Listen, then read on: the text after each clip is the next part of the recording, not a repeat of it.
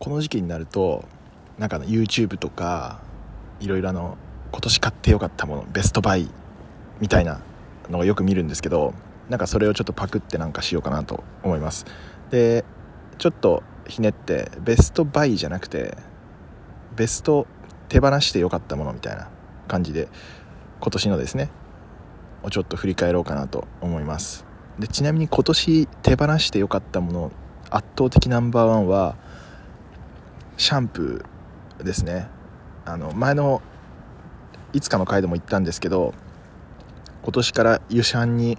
再チャレンジして完全にできるようになったんですよね。これによってもうシャンプー自体がいらなくなったし旅行先とかでもなんか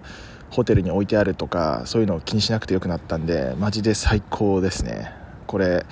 紙にいいのかどうかはちょっと分かんないんですけどおすすめです。